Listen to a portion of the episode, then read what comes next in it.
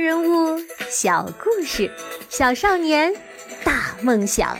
欢迎来到童老师课堂的《奇葩名人录》。你好，我是童老师。上集说到，乔布斯这个最奇葩的好老板，运用他的现实扭曲立场和他追求完美的疯狂，创造出了新一代的电脑 Macintosh 麦金塔。在此之前呢，电脑一开机就是一个黑乎乎的屏幕，上面闪烁着绿色的字母和数字。你要专门学会些像 Basic 这样的电脑语言才能用。童老师小时候还学过 Basic 语言呢，哎呦，现在全忘光了，太麻烦了。但是麦金塔一开机就是现在大家熟悉的漂亮的图片界面，好看又好用。这些呀，多亏了乔布斯，他对设计的执着已经到了痴迷的程度了。比如，电脑里的方框边角一定要是圆的，绝对不能有尖尖的直角，不好看。字体呢，从印刷体到手写体一定要一应俱全。电脑外壳呀，他用了一种特殊的米黄色，设计师啊。拿出了三千种米黄色让乔布斯选，乔布斯全都不满意。三千种米黄色呢，乔老板，你真的看得出区别吗？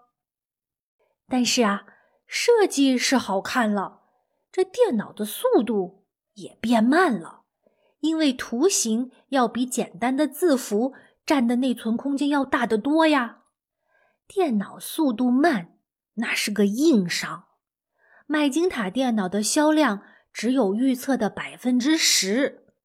面对这个失败呀，乔布斯不是躲在自己的办公室里生气，就是跑到大厅里骂人。大家一边闻着他的胡嗅，哎呦，一边听着他的谩骂，越来越不能忍了。特别是董事会，越来越觉得，哎呀。这个乔布斯不是一个成熟的、合格的领导者呀。就这样，一九八五年，三十岁的乔布斯被董事会扫地出门了。他一手创立的公司不再需要他了。当时，乔布斯拥有六百五十万股苹果股票，占公司的。百分之十一呢，价值超过了一亿美元。乔布斯一气之下把股票全卖了，只留下了一股，因为只要有一股股票，他就可以继续参加股东会议。乔布斯咽不下这口气，他握紧拳头发誓：“我一定要创办一家全新的企业，把苹果公司打倒。”乔布斯从一亿美元当中拿出了七百万，成立了一家新的电脑公司，叫 Next，就是下一个的意思。在日新月异的科技界，更新、更好、更炫、更酷的，永远是 Next 下一个。乔布斯就要做不断引领潮流的下一个。一九八五年年底，Next。第一次开公司大会，乔布斯又全力启动了他的现实扭曲立场，信誓旦旦的宣布：第一台 Next 将在十八个月内出货。大家，你看看我，我看看你，十八个月，从无到有设计一款新电脑，这这做梦都不敢这样做呀！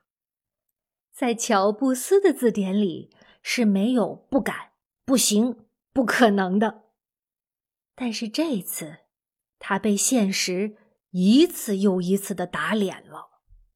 首先，Next 陷入了一个又一个的知识产权官司，因为乔布斯在离开苹果的时候啊，挖走了一些骨干工程师。如果这些工程师在设计新产品的时候，用到了他们在苹果工作时的设计成果，这就是侵权行为。所以苹果派出了一个排的律师，虎视眈眈地盯着乔布斯和他的新公司。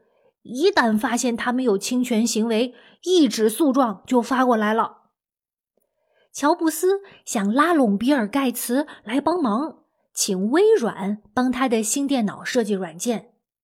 比尔·盖茨不愧是另一个大天才，他不但成功的抗拒了乔布斯的现实扭曲立场，而且就像乔布斯羞辱别人一样，残忍的羞辱他。哎呀，老乔啊，没想到啊，你整出这么个破玩意儿！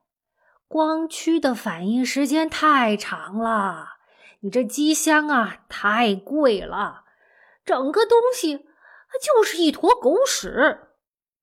这种话私下里说都够扎心的吧？更糟糕的是啊。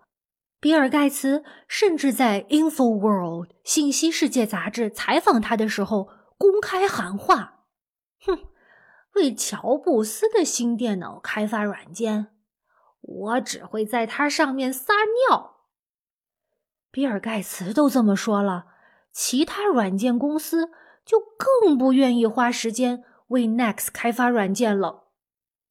乔布斯定下的十八个月的期限。转眼就到了。这十八个月，乔布斯租了高档的办公楼，花重金请名设计师设计了公司的商标，打了无数的知识产权官司，烧了七百万美元。除此之外，一事无成。有人嘲笑乔布斯：“嘿，这傻帽，十八个月花了七百万，也就做了一沓印有公司 logo 的文化衫。”又拖了两年多，第一台 Next 电脑终于在一九八九年上市了。一位记者问乔布斯：“为什么这款电脑推迟这么久才上市啊？”乔布斯还嘴硬的回答：“并不迟，他领先了时代至少五年。”乔布斯信心满满的要公司准备好每月生产一万台，可是实际的销量。你猜有多少台？只有四百台。不管乔布斯愿不愿意承认，Next 惨败。而且乔布斯现在啊，是一根蜡烛两头烧，不但 Next 在烧钱，他同时啊还投了另一家公司，也在滋啦滋啦的烧钱，眼看就要烧到手了，乔布斯都不舍得放手。也不舍得把火掐灭。到底是什么不赚钱的公司，让乔布斯那么舍不得呢？我们下一集再接着说最糟糕的好老板乔布斯的故事。